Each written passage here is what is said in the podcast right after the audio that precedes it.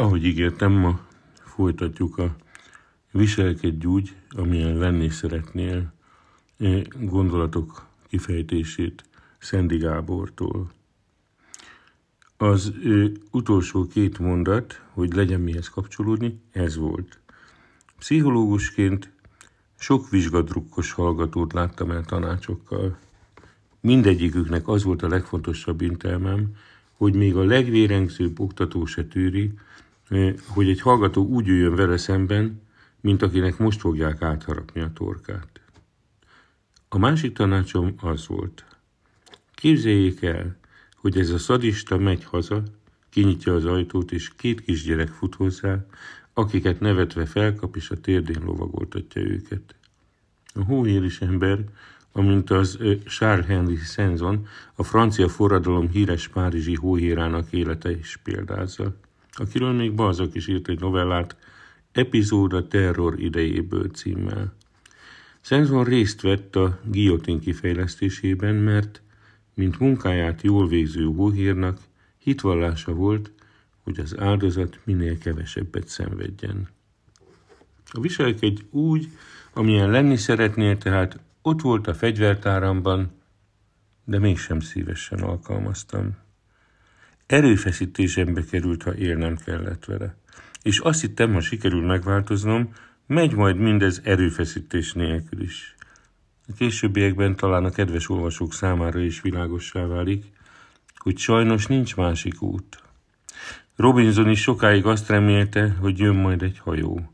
Dante pedig kérvényben bízott, de végül mindketten belátták, hogy nincs más út a szabadulásra, csak a fáradtságos és küzdelmes változat. A viselkedés és személyiségváltozásnak sincs egy cukros, tejszínhabos és egy fáradtságos változata, amik között választani lehetne. Emlékszem, a fordulópont 1997 tavaszán történt. Egyre inkább úgy éreztem, véget kell vetni ennek az állandó önsajnálatnak és gyávaságnak, illetve a sikerek lefigymálásának. Sokan, akik vágynak a sikerre, szeretnék úgy látni, hogy az csak alantas eszközökkel elérhető, ezért aztán mindenkit, aki sikeres, igyekeznek valamiben kikezdeni. Egy este az intézetből hazafelé menet, a liftre várván megpillantottam egy felhívást, miszerint az OTKA, az Országos Tudományos Kutatási Alapprogramok, az Élet és Tudománnyal Közös Jeligés Kutatás ismertető pályázatot hirdet. A szememben fontos volt a jeligés kitétel, mert nemigen bíztam a pályázatok bírálóinak korrektségében. Megtetszett a pályázat, és úgy döntöttem, indulok rajta. Emlékszem, persze nem nagyon bíztam a dologban, és előre fáztam a fölösleges munkától, ám ekkor alkalmaztam azt a szabályt, hogy nem hinni benne, csak csinálni. A viselkedésváltozáshoz fontos belátni, hogy az azt akadályozó gondolatok bármennyire is masszívnak tűnnek, sosem tények, csupán gondolatok. Az előre elképzelt negatív történések létrehozzák a megfelelő testi válaszokat, agyunk a testi válaszokat szorongásként érzékeli, ezért le akar minket beszélni a jövőre irányuló terveinkről. Ez a jövő azonban még nem létezik, és ugyanazzal az erővel, amivel a rossz verziót elképzeljük, elképzelhetjük a jót is. Különben, ha Helen Keller vakon és süketen le tudott doktorálni irodalomtudományból, vagy Stephen Hawking arcizma mozgatásával, ma már csak agyhullámaival, tanulmányokat és könyveket tud írni, hát akkor alaposan meg kell fontolni, mire használjuk a lehetetlen szót. Egy szóval megírtam a Bőr a lélek tükre című cikkemet, mert akkoriban a bőr elektromos ellenállása és az agyféltekei dominancia kapcsolatával foglalkoztam. Legnagyobb meglepetésemre megnyertem a pályázatot. A váratlan visszaigazolás remek indulásnak bizonyult saját viselkedés terápiámban. Ekkoriban vetődött fel, hogy az intézetnek honlapot kéne csinálni. Mivel programozó matematikusi végzettségem is volt, úgy gondoltam, ki ha én nem. Persze ez a vállalás szintén sok szorongást okozott, mert annak, amit egykor tanultam, az égvilágon semmi köze nem volt a webprogramozáshoz. Az első honlap kísérleteim mai szemmel elég gyatrák voltak, de a lényeg az volt, mint a bénánál, aki először mozdítja meg a kezét, hogy elkezdődött valami. Könyveket vettem, és a munkám mellett elmélyedtem a HTML programozásban. A helyzetem nem volt könnyű, mert látták az eredményt, én pedig nem mondhattam, hogy bocs, de egyelőre gőzöm sincs róla, mi ez az egész. Aztán egy napilap webprogramozói cikkíró versenyt hirdetett, Computer című melléklete számára. Az első gondolatom az volt, na ne, hát hogy jövök én ehhez? A második gondolatom az volt, hát ha megint én nyerek.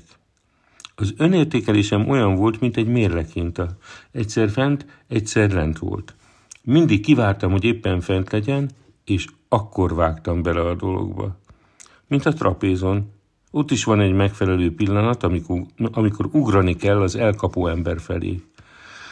Végül nekiduráltam magam, és írtam egy cikket, frémes, ugye az F zárójelben van, frémes dolgok címmel.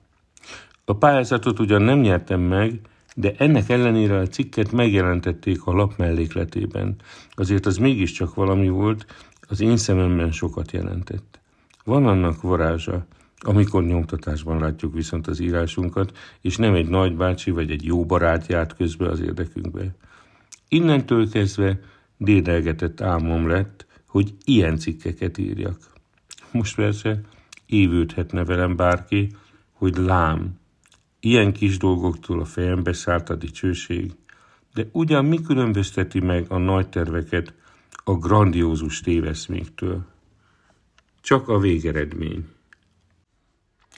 A lelkesedésem egyébként abból fakadt, hogy tetszett a weblapkészítés. Persze sötét pillanataimban már csak attól megsemmisültem, hogy elképzeltem a profikat, akik valahol a high-tech irodáikban ülve annyira kenik vágják az egész webprogramozást, hogy én maximum szendvicseket hordhatnék nekik.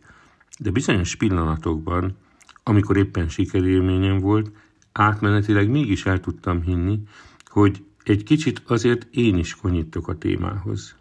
Ilyenkor a hipermarketek újságos polcainál titokban a webbel és számítógéppel foglalkozó lapokat gusztálgattam, vajon melyikbe írhatnék. A nagy álmokat nem jó túl korán kibeszélni, mert a középszer érvei csak elbizonytalanítják az embert. Nem is beszéltem hát senkinek a terveimről. Végül kiválasztottam egy folyóiratot, kinéztem a rovatot is, aminek a szerzője lennék, aztán a következő pillanatban persze megint teljesen valószínűtlennek tűnt az egész. Hetekig tépelődtem. Vajon tényleg tudnék-e olyan cikket írni, ami odavaló, vagy ezt csak én képzelem magamról? Hogy lehet ezt megnyugtató módon eldönteni? Egy nap valami megint jól sikerült. Megragadtam tehát a hangulat varázsát, és írtam egy e-mailt a rovatvezetőnek, miszerint szívesen írnék nekik cikkeket.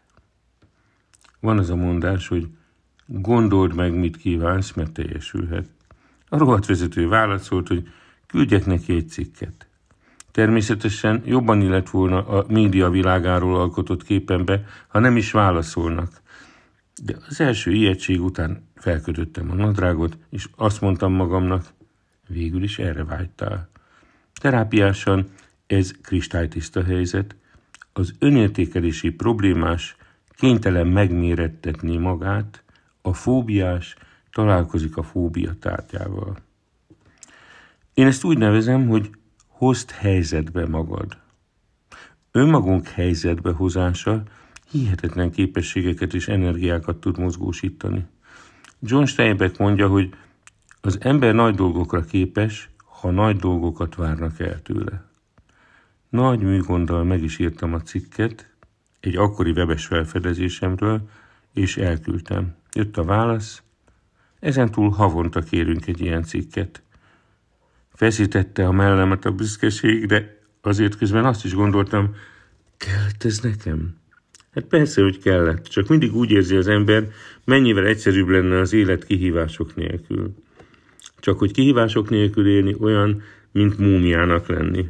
Se baj, gondoltam, egy hónap az sok idő, az alatt meg lehet írni egy cikket. Rávetettem magamat az elérhető szakirodalomra, és mint az angol tanár, aki épp egy leckével jár előtte a tanítványainak, mindig megírtam, amit éppen az előző alkalommal tanultam, persze olyan stílusban, mintha a cikket egy profi rázná ki ebédszünetben a kisujjából. Én legalább 2 hétig ráztam a kisujjamat. A stílus egyébként nem az észjárást célozta, csupán egy fiataloknak szánt labban előny, ha valaki könnyeden és szellemesen fogalmaz. Mivel számlát nem tudtam adni, a honoráriumot levásárolhattam. Hát soha annyi képkeretet, füzetet és tollat nem vettem, mint akkor. Közben az élet és tudomány is megkeresett olykor, és kértek egy-egy cikket, úgyhogy lassan kezdett újságírói öntudatom lenni. Eltelt egy év, és a már említett lap új rovatot indított. Az új szerkesztő körbeküldött egy körlevelet, hogy ki szeretne pszichológiai tárgyú cikkeket írni. Végül is. A pszichológus, ennél a lapnál én vagyok, gondoltam, és némi habozás után jelentkeztem erre is. Talán a kedves olvasó érti a habozásom okát. Egyrészt nem tudtam, miről írhatnék. Másrészt attól kezdve 1 hónap alatt 2 cikket kellett írnom, egy webest és egy pszichológiai tárgyút. Nem baj, ugorjunk fejest a dologba, gondoltam. Határozottan nőni kezdett az önbizalmam. Az önterápia lassan bevált. Bár időnként még megrémültem a gondolatra, hogy miről fogok legközelebb írni, ám szorgalmasan gyűjteni kezdtem a témákat is. Így aztán, amikor az egyik barátom, aki intelligencia kutatással foglalkozott, egy nap megjegyezte, hogy intelligencia teszt ügyben megkeresték egy újonnan induló magazintól, elkértem a főszerkesztő e-mail címét. 1-2 napig tépelődtem, hogy kihívjam-e magam ellen a sorsot, de aztán mégis írtam neki egy levelet, hogy erről meg erről szívesen írnék nekik egy cikket. Viszonylag gyorsan jött a válasz, ilyen és ilyen sorrendben kérjük a cikkeket. Felemód megörültem, mondhatni, nekem ennyi elég is lett volna, mert azért 3 eredeti cikket írni minden hónapban nem tűnt valami egyszerű dolognak. Terápiásan nézve a dolgot, ezt hívjuk fokozatos deszenzitizációnak, bocsánat. Előbb havi 1 cikk, szorongást legyőzve. Havi 2 cikk, ez a szorongás is legyőzve. Jöhet a 3. cikk. A viselkedj úgy, amilyen lenni szeretnél, tervébe remekül beleillett ez a sorozat. Én ugyanis olyan szerettem volna lenni, aki könnyedén megír 3, sőt több cikket is 1 hónap alatt. Emellett persze végeztem a munkám, és éltem a családi életemet. Meglehetősen stresszesen teltek így a napok, de mindennél többet ért növekvő önbizalmam. A cikkek révén egyre több dolognak olvastam utána, és mivel elég szerteágazó az érdeklődésem, ezt szívesen is tettem. Már éppen megkezdtem a jót megszokni, új magazinomnál nagyra értékelték a stílusomat, amikor kedvenc főszerkesztőmet váratlanul elbocsátották. Azt mondták, túlfizeti a szerzőit. Tényleg jó flagdíjat kaptam, de ennek most vége szakadt. Az új főszerkesztő paranoid alak volt, aki fejébe vette, hogy az előző főszerkesztő lepaktált a szerzőkkel a tulajdonos kifosztására. Ezért aztán mindenkit kiutált, és egy új gárdát állított fel. A másik lapban továbbra is írtam a 2 cikket, de ekkor már nagy lett az étvágyam. Hát megint a hipermarket újságos tandjánál kötöttem ki. Addig keresgéltem, amíg fel nem fedeztem egy általam addig ismeretlen, vezetőknek szóló, jó, vastag, színes és drága magazint, amiben láthatóan tartalmas cikkek jelentek meg. Ebbe volna jó írni, gondoltam. De persze megint sokáig hezitáltam, mint a babonás hadvezér, aki sikerekkel vett már be több várat is, de a következőnél mégis újra megriadt kihívni maga ellen a sorsot. Hetekig gondolkodtam, jó-e egy ilyen nyerő szériát elrontani egy kudarccal, meg hogy egy ilyen komoly vezetőknek szóló labba, hogy illek én bele. Végül azonban alkalmaztam a viselkedj úgy, amilyen lenni szeretnél elvet. Egy számára fontos ügyben hogy telefonál az ember egy ismeretlen szerkesztőségbe? Természetesen nyugodt környezetben, távol minden zavaró tényezőtől, tisztára köszörült hanggal, ünnepélyesen. Csak hogy minél inkább megadjuk a telefonálás módját, annál jobban fogok izgulni, mert túlságosan átéljük a helyzet súlyát. Ezért aztán én inkább a lezser fickót választottam, akinek épp eszébe jutott érdeklődni. Az utcán caplatva, kutyafuttában hívtam fel a szerkesztőséget, elmondtam, hogy több lapnak is a szerzője vagyok, és szívesen írnék nekik is valamit. Egy női hang azt felelte, hát igen, szükség van az új hangra, küldjön egy cikket. Itt álljunk meg egy pillanatra. A lezser fickó szerepe nem észjátszás, ahogy a viselkedj úgy, mint a amilyen lenni szeretnél elve, sem megtévesztés. Ezek a megjátszott viselkedések egészen komolyan visszahatnak az emberi agy és hormonrendszer működésére. Egy vizsgálatban arra kértek véletlenszerűen kiválasztott embereket, hogy vegyenek fel lezsertesttartást, tegyék a lábukat az asztalra, ujjaikat kulcsolják össze a tarkójukon, másokat pedig arra, hogy üljenek összeszorított lábbal fegyelmezetten. Röviddel ezután megmérték két fontos hormon szintjét, a tesztoszteronét, amely a férfiakat határozottabbá és dominánsá teszi, illetve a kortizolét, amelyik a legfontosabb, illetőleg egyik legfontosabb stresszhormonunk. A lezsert testtartás egyből megemelte a tesztoszteron és lecsökkentette a kortizol szintjét, míg a görcsös, fegyelmezett tartás éppen fordított hatást ért el. A kísérletben a személyek aktuális viselkedését is tesztelték, és a lezsertartásúak kockázatvállalóbbakká, azaz bátrabbakká váltak. A vizsgálatok általában is azt igazolták, hogy a hatalmat fölényt sugárzó testtartású emberek sikeresebben tárgyalnak, nagyobb a befolyásuk, és megnyerőbbek mások szemében. Emi Kárdi és munkatársai igazolták, hogy egy állásinterjú során sikeresebbnek bizonyultak azok, akik az interjú előtt domináns testtartásban várakoznak. Vagyis a lezser fickó a telefonban meggyőzőbb volt, mint az ugyanolyan képességű, de izguló párja. A tartás olyannyira meghatározza a viselkedést, és egyben a másokra gyakorolt hatást, hogy a domináns testtartású sportolók jobb eredményeket érnek el, mint a behódoló testtartásúak. Egy labdajátékban például a domináns sportoló jobban fog lőni vagy dobni.